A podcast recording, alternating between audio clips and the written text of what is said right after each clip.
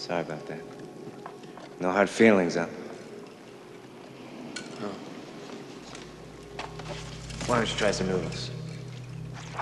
They're worms. I mean, they're worms. Tony! They're only noodles, Michael.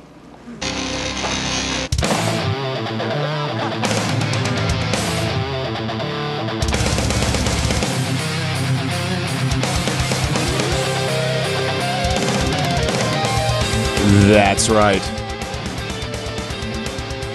And welcome to another edition of this State of the Party. I'm going to just tell you kind of what's going on. It's good stuff. Well, some good, some bad. Anyway, I am Zach Evergreen, host, leader, creator of the Knife Party Podcast. And this is a kind of little bonus episode and or peek of what's going on. So for good, bad, and the ugly, we're making some changes, and they're mainly good.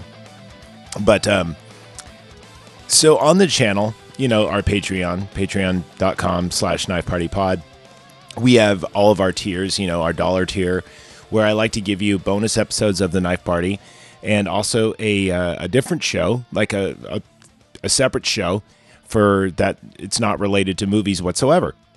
And for a while we were doing Face the Mirror with Jeff the Tech, who makes the show all possible. Now, some news on that. Jeff got canceled from X. Nothing he really did wrong.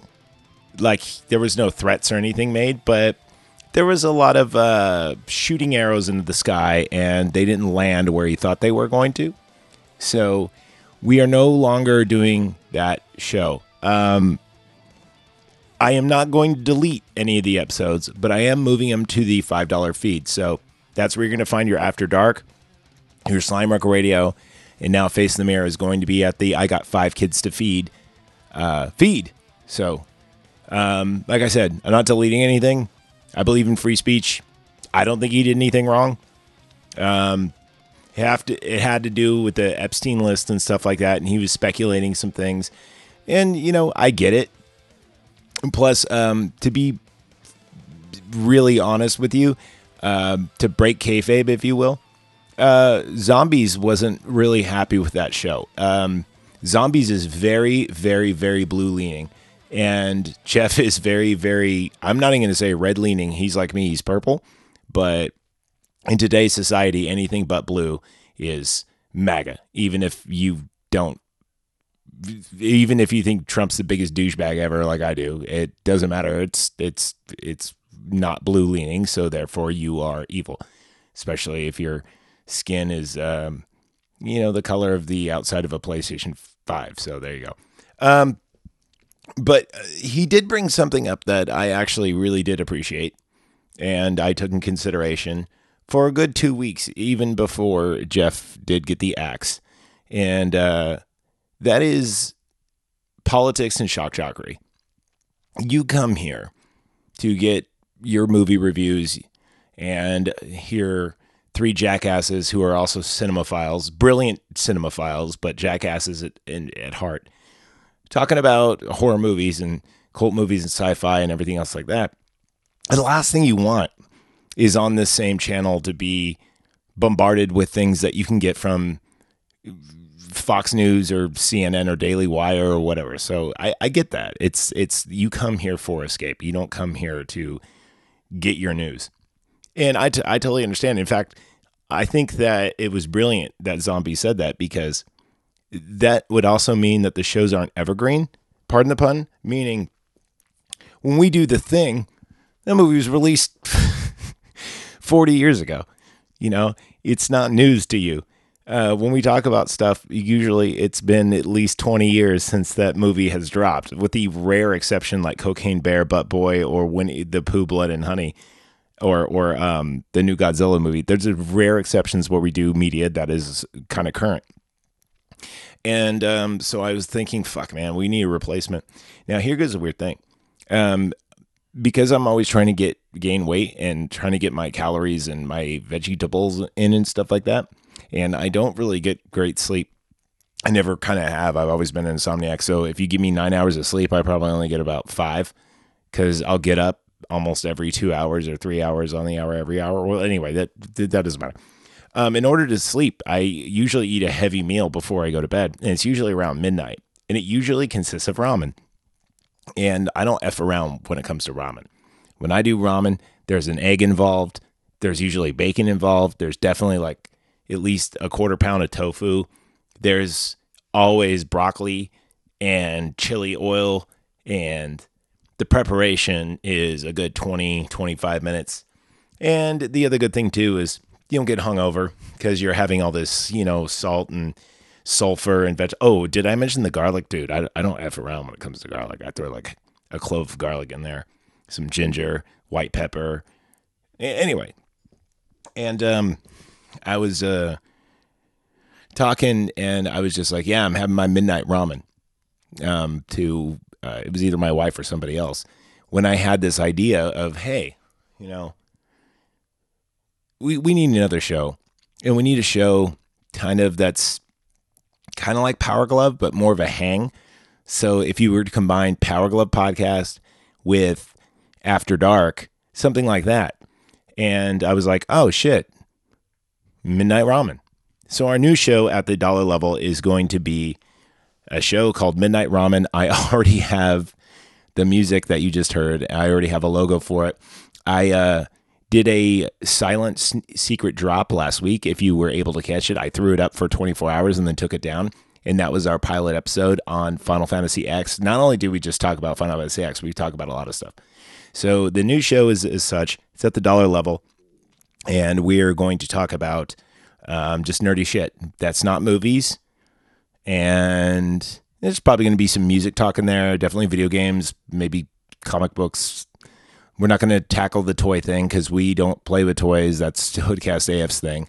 But yeah, probably movies, anime, video games, things that are not, sorry, not movies, anime movies, but things that are not like necessarily horror related, and things that are definitely not like our normal subject material, but at the same time, still kind of us. So it's going to be kind of like Knife Party Plus. Not Knife Party After Dark, where we're just chilling. Not Slime Rock Radio, where it's old school shock stuff. And definitely not Face the Mirror, where it's like basically shitting on whatever is in the news. It's going to be just kind of like, you know, us hanging out, just bullshitting about something. We're going to have a subject, and we're just going to kind of go off from there, and it's going to be no holds barred. It's not going to be like nasty or raunchy, though it does get there. Plus, I don't think anyone's going to top the episode of After Dark of Ricky Martin's Butthole, where we discuss vampirism and Ricky Martin, which may be the funniest thing that's ever been recorded in the history of the world. I've already listened to that 5 times. If you haven't joined the I Got 5 Kids to Feed, it's worth to do it just to hear that episode. So there you are. So yeah, there you are. In short, we have a new show. This is going to be on the free feed, so you can go ahead and give a listen to this and go, hey, you know, this sounds great. I want to be a part of it, and I have $1 to spare once a month, which is absolutely nothing to you. You will never notice $1. But if you want to, also too, you're going to get all the episodes that you normally don't get. Like for instance, my wife even signed up for the dollar episode. The dollar plan, I'll buy that for $1 just because she's like, where's these other episodes? And I'm like, oh, well, they're not on the regular feed. Why? Because I'm 20 episodes ahead, and I don't think it's fair to the subscribing members to just give them all away for free. So, and also too, I was really tired of being, you know, 3 months ahead. So I just said, fuck it. I'll catch everybody up at the same point and just release episodes for the paying members, different from the regular members. But yeah, so you're going to have a new show, Midnight Ramen. It's going to be amazing. And just remember, at the $20 level, you're going to get everything, meaning all the channels, which include at this point, shit, we have Slime Rock Radio, Midnight Ramen, we have Knife Party, all the bonus Knife Party episodes, Knife Party After Dark, Face the Mirror is going to be on there, and so there's a lot of content. Actually, I was looking at our Patreon. We hit our 200th episode in under a year and a half, and each episode is give or take probably about an hour and a half. So for $1, you can listen to a lot of free shit, and or not free shit, but you have a lot of entertainment for $1. I don't think you could even get through everything in a month. If you can, then you're a marathon runner, and that's amazing. So anyway, if you're listening to the free feed, thank you so much. Please like, subscribe, do all that stuff. If you were thinking about joining, here's another reason to join. Remember, it's only $1. $5 gets you now 3 extra channels. And at the $20 level, we are actually, right after I record this, I am going to be ordering the F the Knife Party t-shirts. You missed out. If you really wanted a t-shirt, I'm sorry, you missed out. You have to be a member of the Stop the Bike in order to A, be on the show, or B, request a movie, or C, get the merchandise. But that doesn't matter because, you know, hey, spring is gone, or spring is coming. Come in June, we are going to actually make some Midnight Ramen merchandise. My wife really likes the design. And so she's pushing. She goes, oh, I want some merchandise as soon as possible. I'm like, well, we still have to make the F the Night Party t-shirts. And by the way, thanks to Hoodcast AF for making that happen. Jonathan Fallon is really good at designs. Sometimes his designs are a little bit meshuga, meaning they're all over the place. I'm wearing one of his t-shirts right now, and it is very, very colorful. And, you know, I'm kind of like chromatic, where I just like black and white, or green and black, or purple and black. I don't like a bunch of fucking colors everywhere, but yeah, he does what he does, and he made this for us, and I thought, cool, thanks for the free stuff. I think he's selling a version of the t-shirt too on his site, but it's the October Rust version, and we have the, you know, like it's more fall, autumn. We have the lime green Life is Killing Me version. Obviously, these are both ripoffs of Typo Negative designs, but they're really cool. And it doesn't mean that they're gone forever. It just means that they're gone for right now. So yeah, that's the news. Let's see. To recap, there's going to be a new show. There's not going to be any more Face in the Mirror, new episodes, that is. Listen at your own risk to the old ones. And I think it'll be a lot of fun. Please email us at knifepartypod@yahoo.com if there's anything that you want us to talk about, non-movie related, for Midnight Ramen, such as like a video game or an anime series. I already had requests, and I think we're going to do... I know I'm going to do Final Fantasy Remake and Rebirth. That's coming up. I know we're going to do the live action version of Cowboy Bebop. That sounds fun. And Ace Air Combat 5 was also requested. So there's just some stuff that we're going to do. We might do some console war stuff. Also, too, this is probably going to replace the Power Glove podcast. And just because Power Glove podcast was kind of just like an extra thing, it wasn't really like a dedicated show. This is going to be a dedicated show, so this will be weekly. So this is not something we're going to say like After Dark, where it's going to be a, you know, twice a month episode thing. This is going to be weekly. So this is going to be another weekly show, and it's just going to be $1. So if you really like what you hear and you really like the sound of our voices, especially mine, yeah, there will be an extra show. So there you go. You're going to get an extra hour for $1 a week. So actually, no, for 25 cents. Yeah, there you go. Okay, cool. Well, with that, I am going to say adieu. And the pilot episode is coming up next. It's going to be attached. So thanks very much. And I love you. Goodbye. Be kind. Rewind. Be ethical to each other. And I have to return some videotapes. Good night.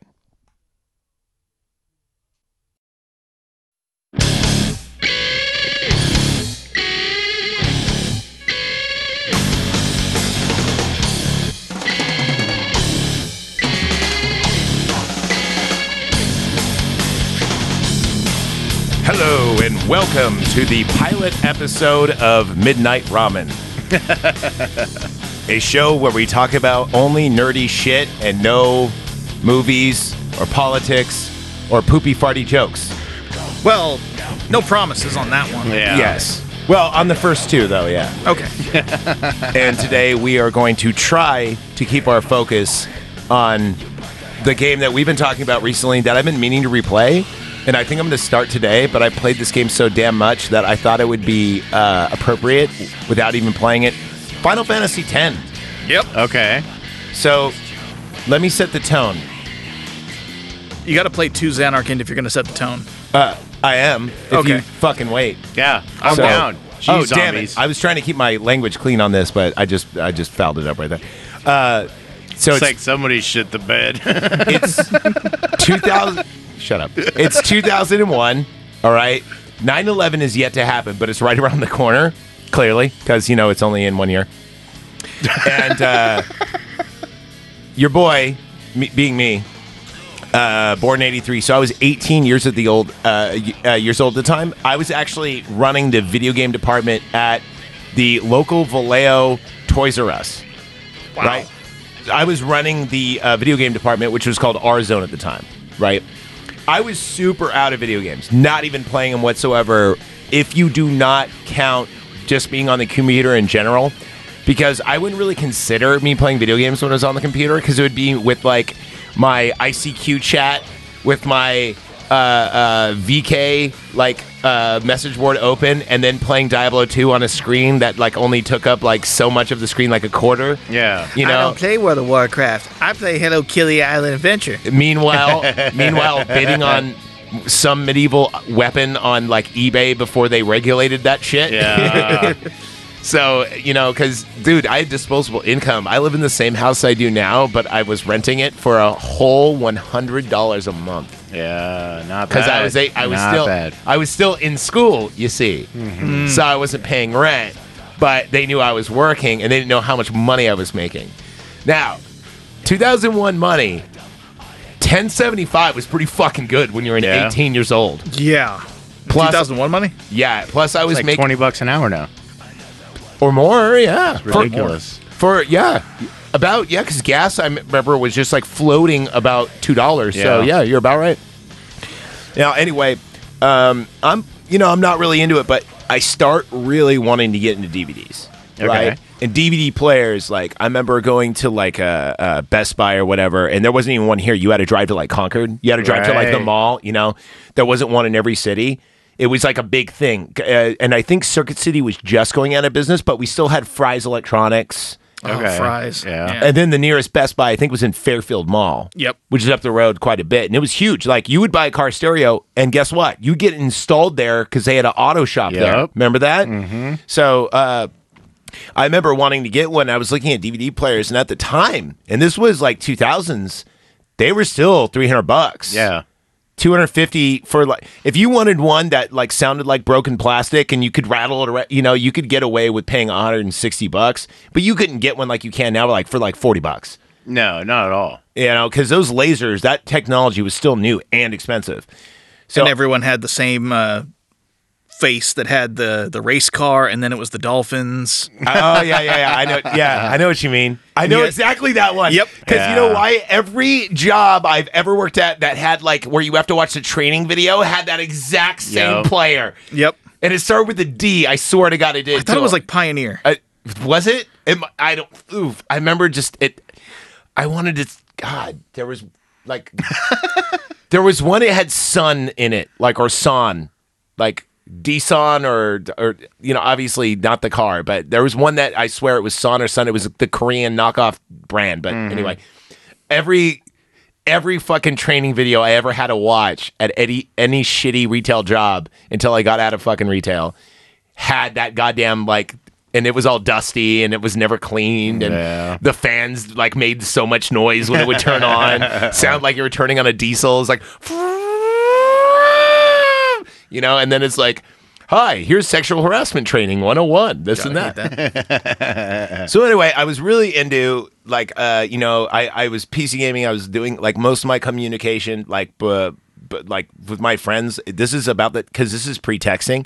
So we'd all, like, have our own messengers, even though we'd see each other all the time. IMing all the time. Yeah. It was just so much easier just to have your computer on and hear bloop than actually having your phone ring, getting on the phone. Plus, if you're on the phone, we had dial-up still, so it was just better just to always be online, you know?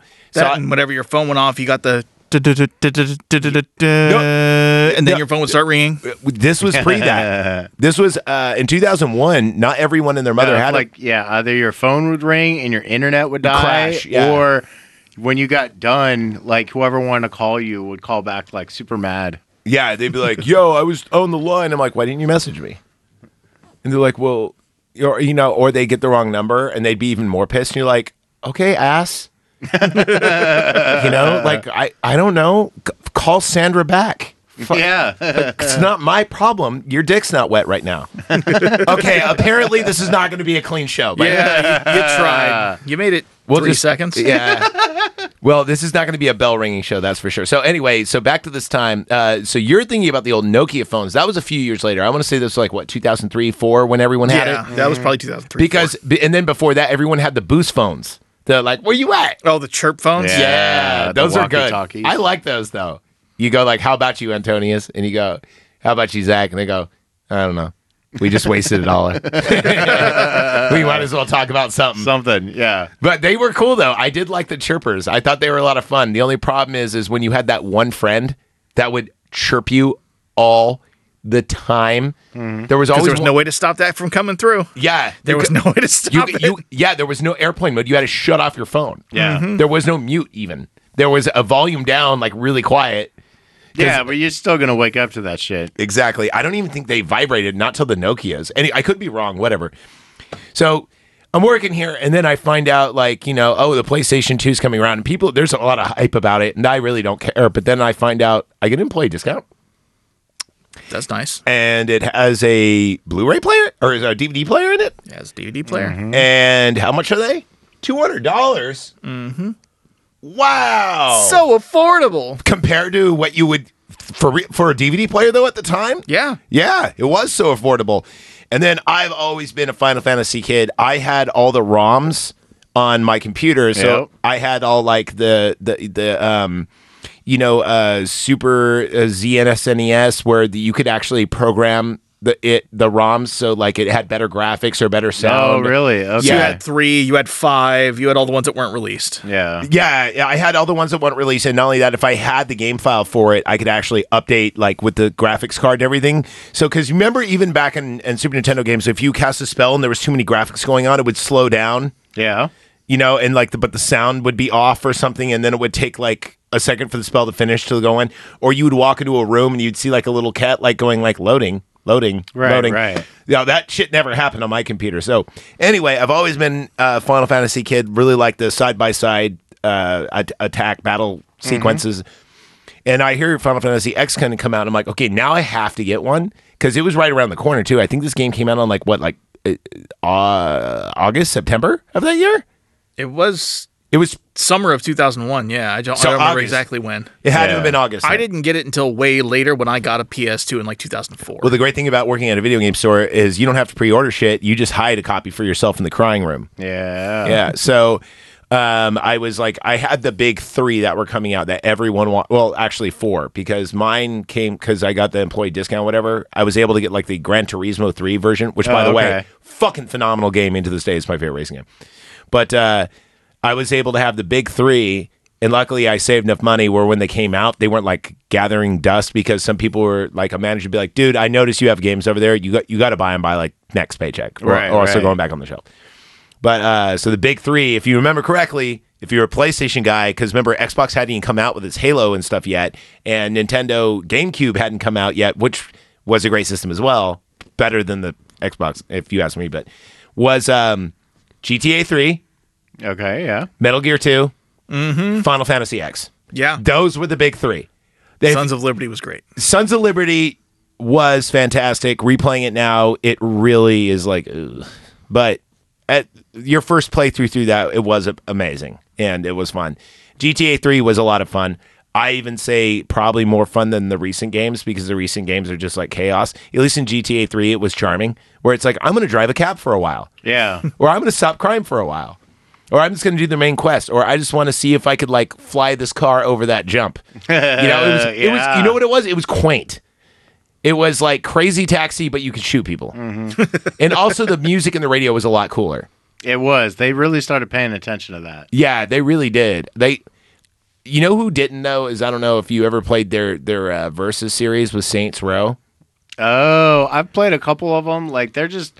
They're more weird. Like funny, dude. Their radio stations. They have a metal station on. I forgot which one I had. It might have been 4. It had Opeth on it. It had Devil Driver on it. It had Lordi on it. Okay. It had Guar on it. It had like legit. It had Strapping Young Lad on it. It had legit like 2006 circa 2000 like. 9 metal. Yeah. Like that good. When new metal went away and then like underground metal came back, or like, what would you call that era of metal? The late 2000s metal. So you're talking like As I Lay Dying, yeah, Lamb of God, yes, exactly. A7X. Yes, exactly. Fuck, I don't know. Because that's when metal got like real again, and it was not, it, like a lot of people called it underground metal because it was not an MTV or anything like that. It was like, it was internet metal. No, it was like a resurgence of like good stuff. I mean, yeah, thrash and like death metal and stuff like that for sure. So not industrial, no. No, not at all. They played all their own instruments. Yeah. And there was always 4 to 5 members in the band, and we're not talking about like Slipknot either. That was like the early. That's still new metal. That's still new metal, yeah. They were like the Gwar of new metal, if you will. I'm sorry for mentioning Gwar 3 times, but I don't know how else to. I think you're just trying to summon them. Maybe, but I always thought that Slipknot were more of like the Juggalo fashion than actual music, just because there's like 19 guys on stage doing absolutely fucking nothing. It's all about the layering with Slipknot. Oh right, okay, yeah. Whatever. Name me 3 good Slipknot songs. Besides Wait and Bleed. Besides Wait and Bleed. Spit It Out, Eyeless, My Plague. Nickelback is better than Slipknot. I can name. All right, I'm out. Oh, what was the new one? What? They have a new song out? They had one like in the last couple of years. I can't. Get the fuck out of here. They're still around. It was huge. Like it blew up on TikTok for a little bit. So anyway, your boy, this is the first game besides the bundle that I came home and played it, and I'm going to tell you, man, right from like when you throw it on and you hear Skies Above and you're like... Psychosocial. Oh. But once you throw this on and it says like the Final Fantasy X project, and you're like, project? Okay. Look at you trying to be, you know... very into it. Like, look at you being all presumptuous and shit. And then you hear, listen to my story, and you're like... holy shit, we have voice acting. Mm-hmm. This will be the game's biggest blessing and biggest curse. Oh, yeah. That was the blurse there. Yeah, but, dude, I was in, and then we meet our, like, just the opening scene. We were talking about the CGI of the late 90s in our Mummy episode. That's going to air way later than this, because it's going to be a pilot episode. We'll see how it does. Yeah. But I really liked this opening here. I mean, Nobuo Uematsu, great composer. Yeah. He made a lot of great music. We always say Nobuo Uematsu, but okay. Because you can't say it right. No, it's because like Josh the Show Killer, who like suck FF dick like still to this day, like you wouldn't believe, like in the internal nothing spiral millennium of sucking Final Fantasy dick, we'll say Nobuo Uematsu. So I'm gonna say what he says. Okay, well, you're both wrong. What are the letters? What's the spelling? I'll tell you right now. Well, let's just say, can we just agree on Black Mages? Black Mages? Yeah. Okay. There was a person at Guitar Center that used to come and play this when I worked there, and you worked at the Hobby Lobby. Okay. Yeah. You come over on lunch breaks and hang out. Yeah. There was a dude that used to come over and play it. Hold on. Nobuo Uematsu. Uematsu? Yep. Yeah. So, yeah. Okay, Black Mages. And Black Mages. Yeah, but he more makes of a red mage guy, but it's all right. Yeah, he makes great music. I love all of his songs, but this was... Yeah. Didn't we say he was our fucking red mage? Didn't we say that in the last episode? We did. You not even being here, we were like, you are such a red mage. What makes me a red mage? Because I'd be the Death Knight, you'd be the red mage, and he'd be the annoying bard. That's why. Yes. But he would still have dwarven abilities, so you'd keep him in the party. You know? Dwarf bard. Yeah. Speaking of which, that music sounds like it's going to be terrible. It rocks. This fucking rules. Where's the da da da? I don't get a da ha. There's no da ha in Midnight Ramen. So, what was your What was your favorite class? Now, in this game, you have every class. They're just assigned to other people. Right. But the great thing about it is once you filled out their whole skill tree, you could either go back and get the missing ones that you missed because you didn't have the right keys, or you could go over to somebody else and kind of multi-class. That's what I really like this game, and a lot of people didn't like that because they like the level system. That's kind of basic. The sphere grid was weird, and it was hard for people to get into. But once you got into it, it wasn't hard to figure out. It was to a lot of people. Because what would happen is they wouldn't get, like, the next... They would get, like, say, they wouldn't get the level 3 key sphere, and they'd just keep leveling up and not know what to do, and they'd just move back and forth and waste all their points. Oh, well... Well, there is, like, the kind of set path, like, if you want to go with, like, the... You know, the easy route, but like a lot of people didn't know that you Kimahri's could kind of branch Junction. Out. Yeah. Kimahri's Junction in the middle allowed you to do whatever, like at any point in time. You could always use the return sphere, go to Kimahri's Junction, and then like go off for. So I was going to ask, in the normal games, like the online games or whatever, what was always your favorite to play? Like, now we're not talking where you get help, meaning you're not like an online play. I just mean like the one-on-one play style, meaning you versus computer. You know, non-multiplayer. Okay. What was always... Exclude Fighter, because there's so many goddamn versions of it. Right. But if you go like Red, White Mage, Thief, or Black Mage, or... God, what was another one that they always used? Oh, Lancer was always cool, or Blue Mage. Yeah. What was your favorite out of all of them? I think Blue Mage is the most hated. That would be your Kimahri, for instance. What the hell did Blue Mage do again? Blue Mage is in every single game. It's where it's the fighter that's not as good as the fighter, but pretty tanky. But it has the ability to use other monsters' abilities. For instance, Quina has it, and Quina has it in Final Fantasy IX. Kimahri has it in Final Fantasy X. In Final Fantasy VIII, it's Quistis. Well, they all have Qs. I just fucking put that together. No, for real, I didn't even fucking realize that. In Final Fantasy VII, it used the materia system, so it doesn't count. However, Red is supposed to have it because he comes equipped with it, but Red 13. Anyway. Oh, that makes sense. Yeah.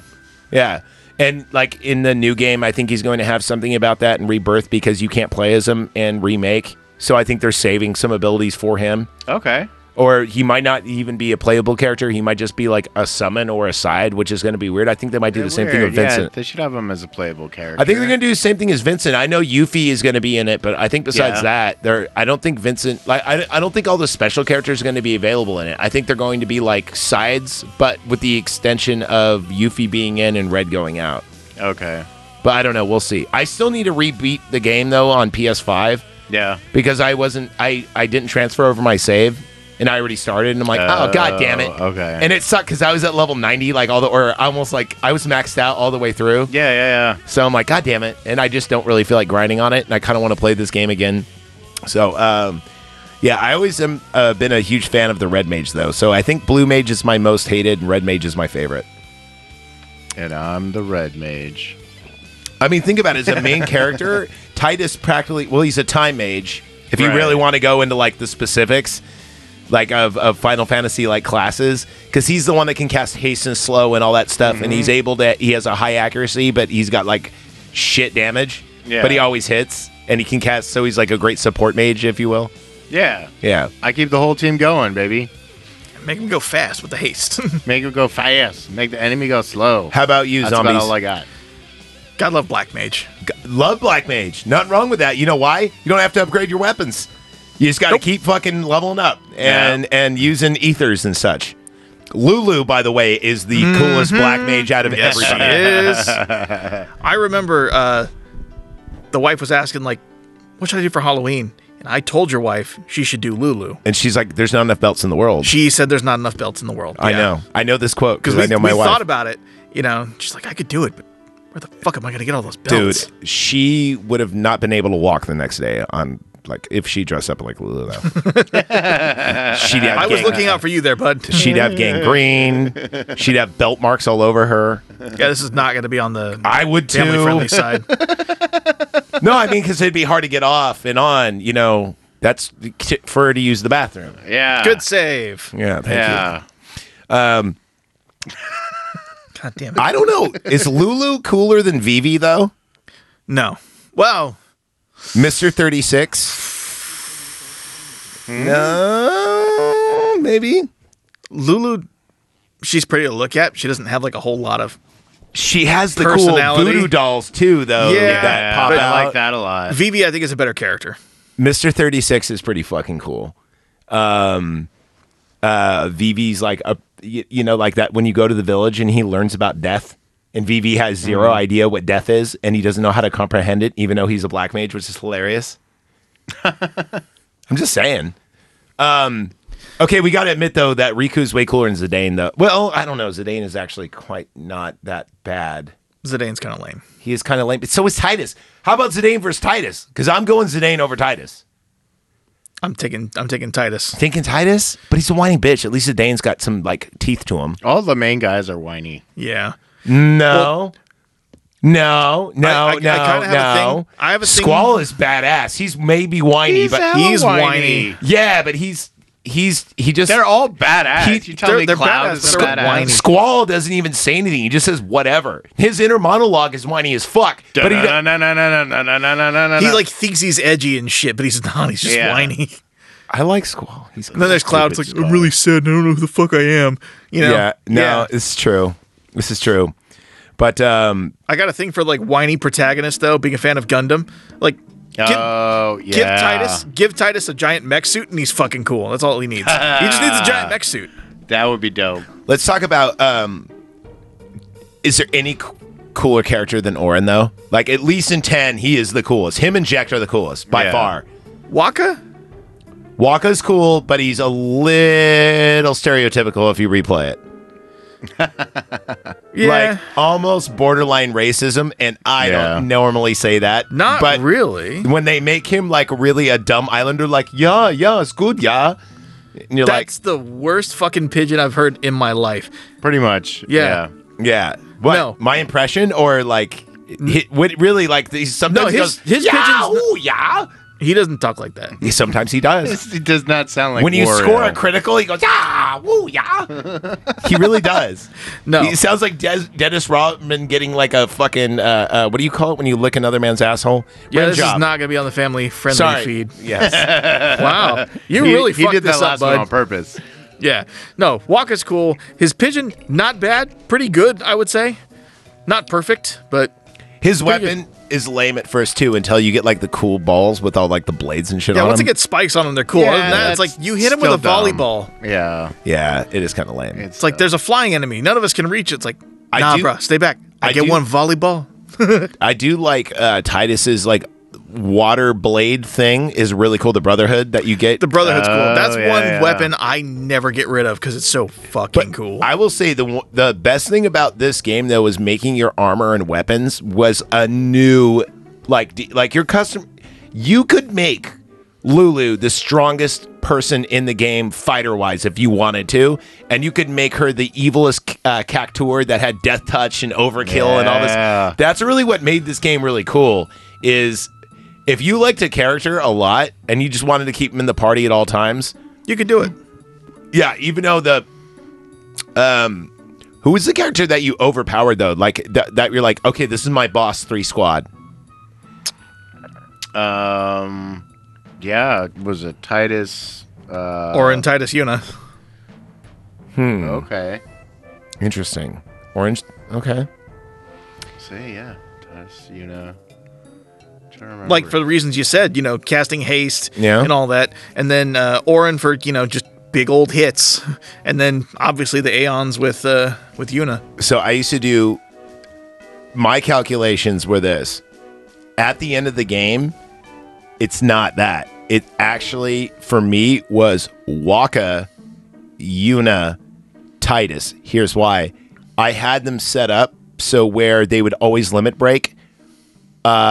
Wakka's limit break was easy. You just get 2 hits, and if you let it spin out, it'll always go to 2 hits. And then it would double, so you do 12 hits. If you were breaking the 9999, you could do like the insane amount of damage, right? Tidus's slash where his Omni slash or whatever it's called was a multi-hit thing, and then Yuna of course had like all the summons which did beyond breaking damage. So even without breaking 9999, if you had those guys up, at least doing that much damage just on doing their their limit breaks alone, they were the strongest. Okay, while we're on Aeons. Okay. While we're on the Aeons, who's your favorite? Okay, it's not Magus Sisters whatsoever. No. It is not. No, just in 10. No, that's what I'm saying. The Mega Sisters are in 10. Mm-hmm. They're the most powerful like summon in any game besides Knights of Round, right? No, that's not true because I forgot Final Fantasy VIII. Regardless, the Mega Sisters are like the secret Aeon you get. So there's three secret Aeons. Okay, yeah. Yojimbo. Yeah. Anima. Yeah. And then I'm guessing the... Yeah, Mega Sisters. Yeah. Exactly. So the Mega Sisters, their temple is where you go and the sunken temple in the very beginning of the game when you're just playing as Tidus and you fight the giant fish. Right. The one that's like a net and it can... Yeah, remember when that giant fish attacks you and it's... Yeah. And then you meet up with Riku and that's when you first get the Elbed primers. Yeah. So, and it has that little tutorial... That part right there, you actually go back there in order to get, you get something there, and then you bring it to the Calm Lands, and you could fight the Mega Sisters. There's three of them. There's a fat one, a skinny one, and a tall one. Mm-hmm. And each of them are, they're each different insects. One's a beetle, one's a praying mantis, and one's like a bee. I remember now. And like they have something called Delta Attack, and it does like so much fucking damage. That's your favorite? No, I'm just saying that is the... best for fights. I'm not saying the best. I'm saying the coolest. Yeah. Coolest? Yojimbo. Yeah. Yojimbo. Especially, there's a couple of things you probably didn't know about this. When I started replaying it recently, I actually had to reboot my whole game because that's a great place to level up the Lost Temple in the Calm Lands where you get Yojimbo. Mm-hmm. If you stick around there too long, and you go to like say you are there just leveling up and kicking ass, right? After a while, you go to leave, and Yojimbo will be blocking the way, and it's Dark Yojimbo, and you have no choice to fight him, and you cannot pay him. You have to beat him, and it's almost impossible. Ugh. Like, when I mean by it's almost impossible, meaning I tried to save my save by kind of just dueling around for another 2 hours, and dude, I was doing zero damage, and he was just one-swiping, killing everything with Wakasashi. Also, here's the cool thing about Yojimbo, too. There's actually a trick.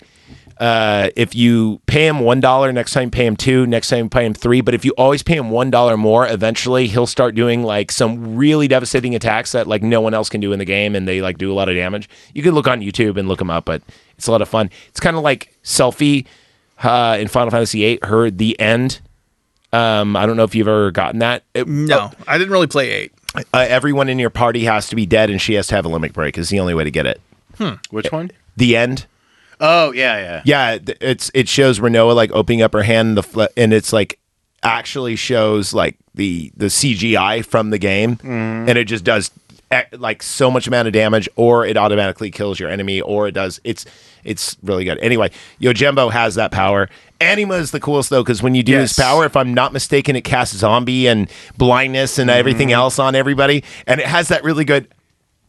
look when it moves around and it shoots the lasers and just zaps them and casts a curse on them so they can't. Yeah, I love that. I was going to say, when I played it, that was my favorite for sure. Anima is super cool. Now that I think about it, with the lasers and everything, it reminds me of like Shin Godzilla in the design. It's so good. You know who I hate though? Dude, I hate Anima's son. Seymour. Yeah. Oh God, dude, he Seymour is so annoying. Douche. And the other thing, too, I hate the whole... His stupid fucking hair. No, that whole race of the tree people, I didn't think they were very cool at all. I thought they were annoying. The Guado. Oh, yeah. They're really annoying. The Albed were cool because they're kind of like steampunk but colorful. Like, they were like raving steampunk people. Yeah. So, you know, but like... Extra punk on the steam. Yeah, exactly. But I really didn't like the whole costume design. Like, for the most part, it's good on the main characters, but all the side characters look very overlooked. Like, just over accessorized? No, like under. Like, they all look like Hawaiian tourists for the most part. Yeah, like, all the Yevonites look basic. Now, don't get me wrong, the monsters look great, but I'm just talking all the NPCs. They all look like just super failed, basic. Yeah. They look like failed Yunas, like the Yuna concept art that failed. Like, everyone looks like Yuna concept art that failed, or like butlery Fez-looking, Kate Sith-looking dudes, and you're like, and they have, and then of course the Kimahri look cool, but only, or sorry, not Kimahri, but like his race looks cool, but only he's the good looking out of all the Ronzos look exactly the same. Don't believe me? Look. No, Kimahri Ronzo has smallest Ronzo. Here, you have broken horn and fang. Here is the problem about like this game, and again, this is a blurse, right? Blessing and a curse.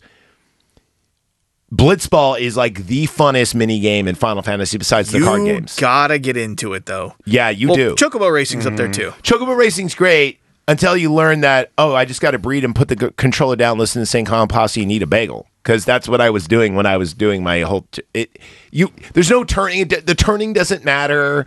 The speed up, slow down. You just want to speed up, get to the point where it's almost exhausted, and walk the way back.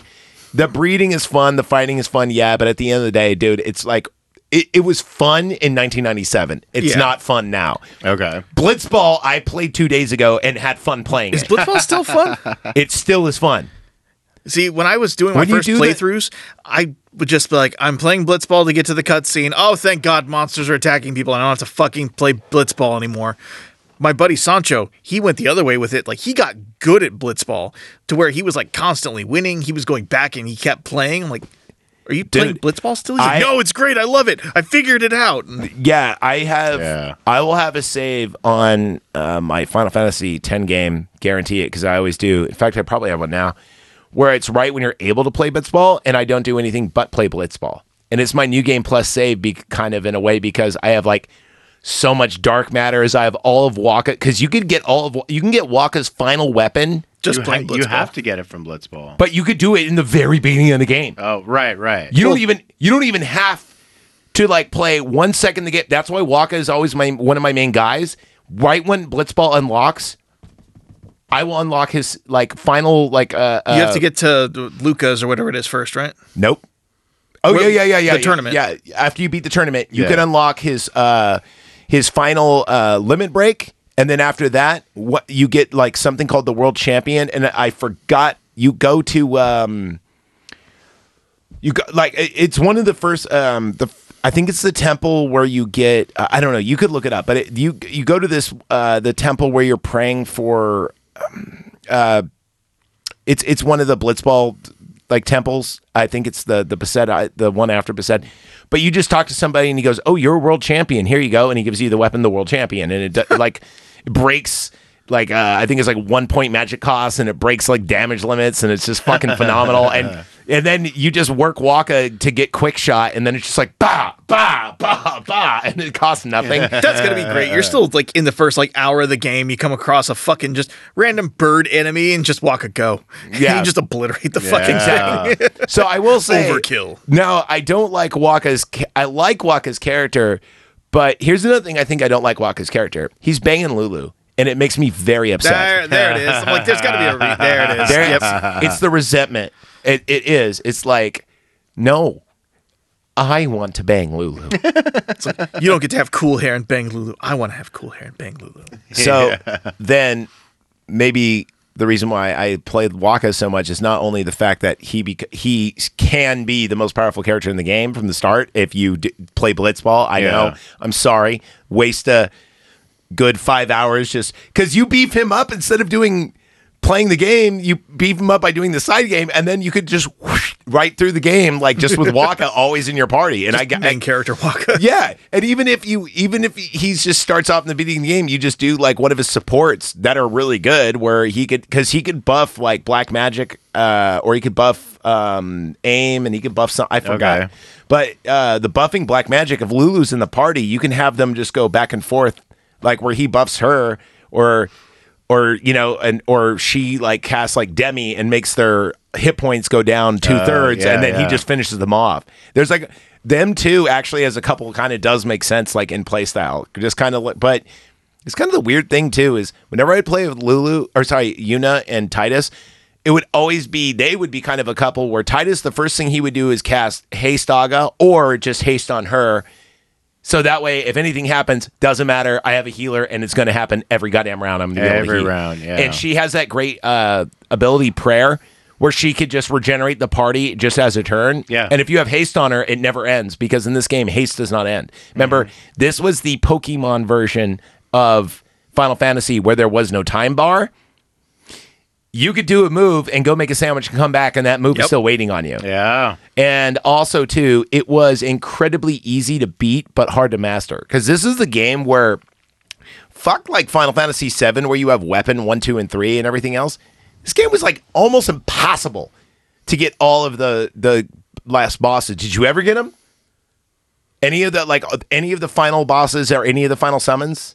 Like, I mean, to the dark summons to fight and shit? Dark summons? No, okay, yeah, no. So the dark summons, once you beat the game, this is in the Japanese version or the version we have now. Like, if you play it now, you're only going to be able to get, like, the new one. Anyway, when you beat the game, it's not New Game Plus, but you could just start over from the game, and the game realizes you beat it. You can go back to all where you got the summons and refight them, and they're, like, they have zeros behind how many hit points and how much damage they do. Wow. I'm not talking about one. I'm talking about like multiple zeros. Yeah.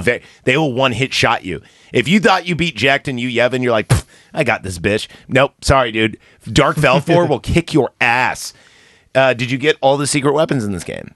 No. Absolutely not, no. I got the ones for the characters I wanted to get, but all of them? Same. Fuck no. This is the guy that every playthrough dodges the 200 lightning bolts. Oh, God. To get Onion Knight? Yeah. But, God, I hated walking through that. The trick is you have to turn the sound off your game. Because when you hear the it's thunder, already too late. No. You have to wait for the flash and then dodge. Yeah. You're hearing it hitting another tower, and it throws you. So you actually have to go and always face the back of the wall, so you're always in the same exact place, and you only hit it when you hit the flash. You're not listening for the noise. So I would just put on music, and you could actually sit there and do it, and it's quite easy as long as you don't move or you have the no encounter thing. Yeah. And you just stand there, and you just do it. And it's actually quite easier than it looks. It just took my ex-girlfriend to show me how to do it. The hardest one is fucking Tidus's. In the Calmlands, when you have to do the fucking chocobo racing. Okay. That one sucks. I don't know if you guys remember that. That one I was actually a lot easier in the fucking lightning. How you get the Claudibald. Yeah. The easiest one to get is Kimahri's, though, besides Wakka's. Remember Kimahri's? You have to hit only the green fairies, not the red fairies, when you're going through the trees and the sparkly. Oh, yeah. So there was that. And then Riku's. Who cares about Kimahri, though? Riku's is really easy. I think all you have to do is learn all of the Albad language, and you get hers. Yeah. So you get it almost automatically on the second playthrough. As long as you don't fuck up. No, because on the first playthrough, let's say you only get five letters. One. Then on the second one, on your second playthrough, you already still have those unlocked. You just need to find one primer. Mm-hmm. And then you get it. But the cool thing is on... you could do this on... yeah, but in 2004, and I didn't want to go to Barnes & Noble and pay for the fucking novel to get the... No, this is what me and my friend did. Oh, yeah. My friend had a memory card, I had a memory card, and I put in my memory card in his in slot 2, and it said, would you like to load a primer from another... And I did it, and then he did it with me, and then we had all 150 Pokemon to see... We had them all because it's like, oh, he missed these, I missed those, and then we figured out like, oh, together we have them all. Yeah. Let's just fuse them together. So that was kind of cool. By your powers combined, I am Captain Albed. Captain Albed. Probably the lamest Cid in every other Final Fantasy is in this one. They're all the fucking same. No, they're not. Cid in 7 is awesome. He's the guy with the airship.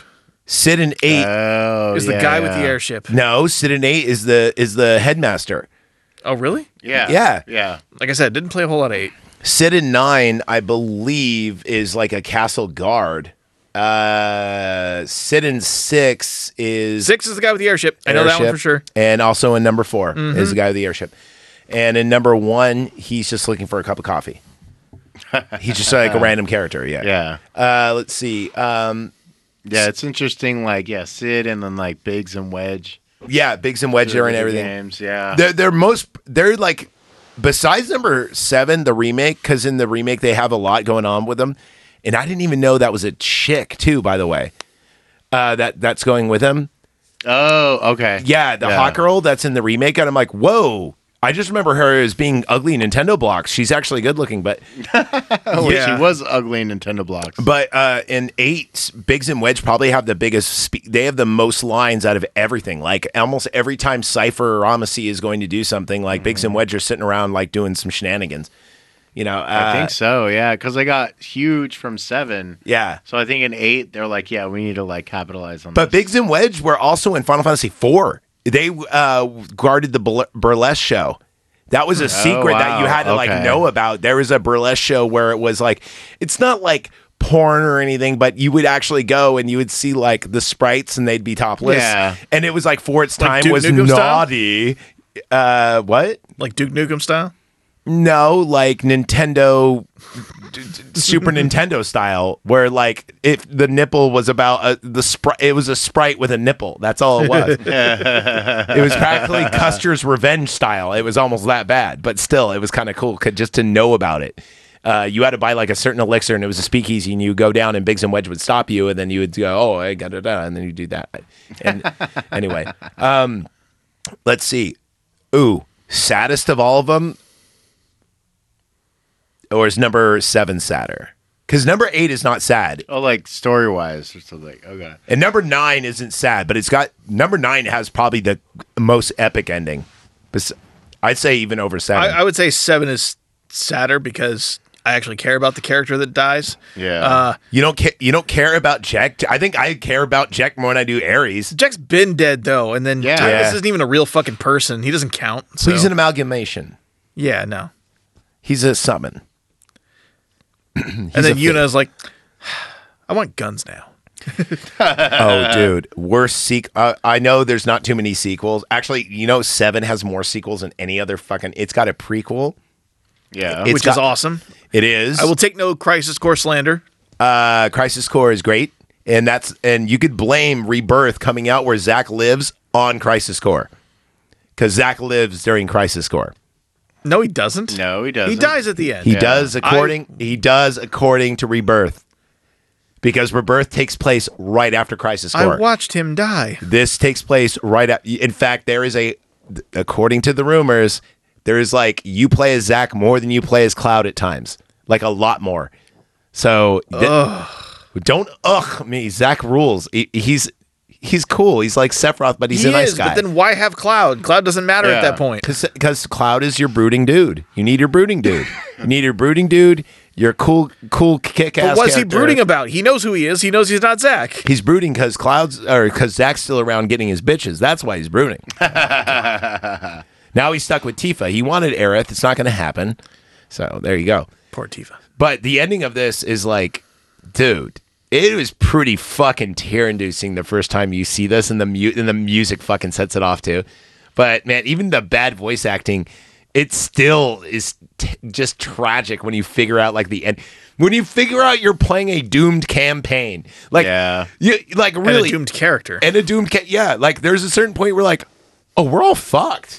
And they tried to do this in Final Fantasy XIII. They failed, and they're like, just replace her with a chick and make it lame. It's exactly the same game. Just, you know, make her a chick and make it lame. It's exactly the same thing, though. No, 13 sucked, dude. The thing with 13 that sucked is that that was when they tried to shoehorn in the Kingdom Hearts fucking combat style. I hate that combat style. I like it in Kingdom Hearts, leave it in Kingdom Hearts. That's why I do not like the new Final Fantasy VIIs. I like the fact that now you could pause at any point. Give me turn-based.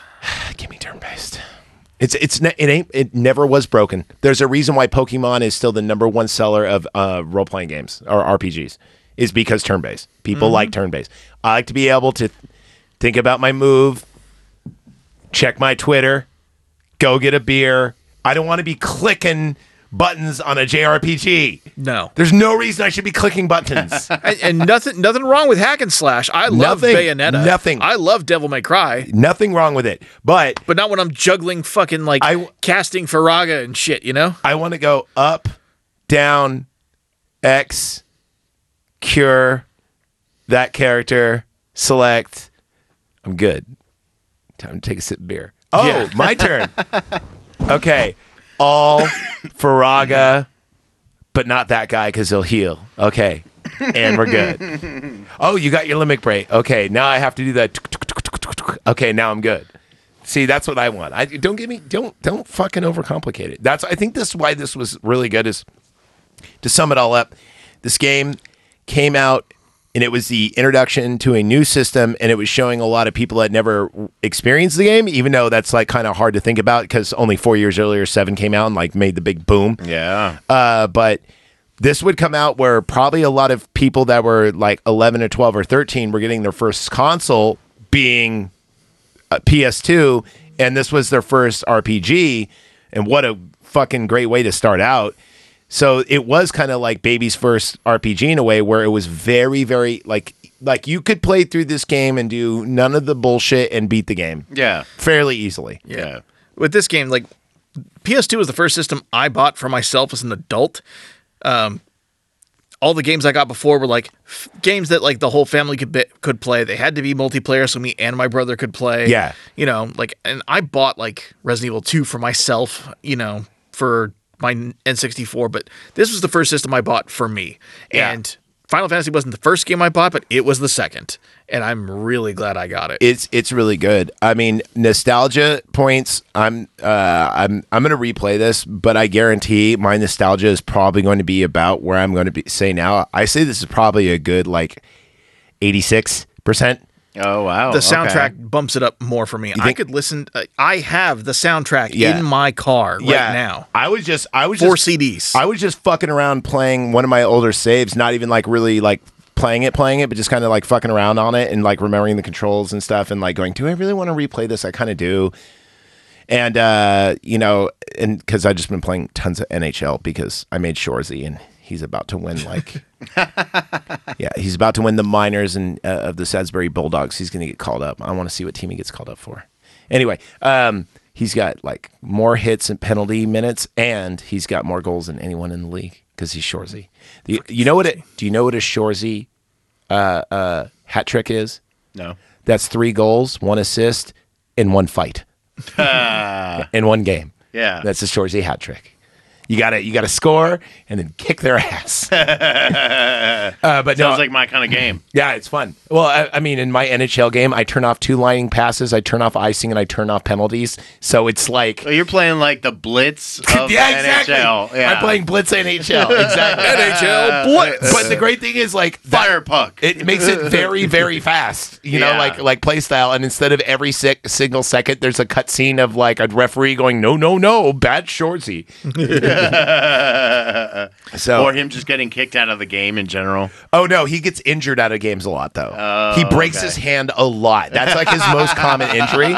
Because dude, like even though he's a right winger who just does a lot of shooting, I put his fighting skill all the way up. It's the first thing I max out, and so all he does is check like their main guy and injure them, and then someone else wants to fight him, and he just beats the shit out of him. After he scores, his 3, he's like, I'm good on scoring. Injure the other players.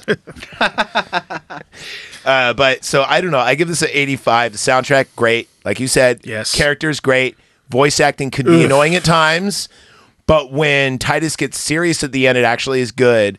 Yuna annoys the shit out of me a lot. Riku does a lot, but for the most part, the characters are great. They're balanced. They all have their purpose. The graphics hold up, but not the side characters. The NPCs suck. The monsters look great. The backgrounds look great. Music's great, like you said. Battle style's great. I even really the ones like you interact with like a lot. Like Wakka looks like shit. Yeah. Fucking Wakka the Third. Yeah. Seymour. He looks like shit. He does. Like they try and make him look interesting, but it's just they're like, what about if Seth Roth was upside down and he had blue hair? And we put a bunch of hair gel on it. And we made him wear that, and then Divine got a hold of him and just made him different. Now give him long fingernails and we'll call it a day. Yeah, exactly. Yeah, gross. I hate the Guado. Mm-hmm. I really do. You know, I got an idea for the next one we're going to do here. Okay. The first game I got for PS2 was Ace Combat, and I've been replaying 7 lately. Guess who is who just bought Ace Combat 4 and is chomping at the bit to play it? Oh, so good. Jeff Russell. That's his favorite game of all time. Who's Jeff Russell? Jeff the Tech? No. A guy, no, there's a guy I know who rustles cattle, and I call him Jeff. But he's got a cousin named Jeff the Tech. Oh, that guy. Who makes the show all possible. Who's not a cattle rustler, though. So anyway, this cattle rustler character is going to sell Jeff the Tech a copy of Ace Air Combat. See what I did there? Yes. I was going to sell him a copy of Ace Air Combat 4. So. Yeah, Ace Combat 4. Sky's Unknown, I think it's called, right? Yes. Yeah. Playing as Mobius 1. Dude, that game is so much fun. That game is a fuck ton of fun. Did you know Nickelback is on the soundtrack to that game? Did not. No, they're not. Yes, they are. Oh, really? I swear. You just want another excuse to play Nickelback, don't you? God. You know...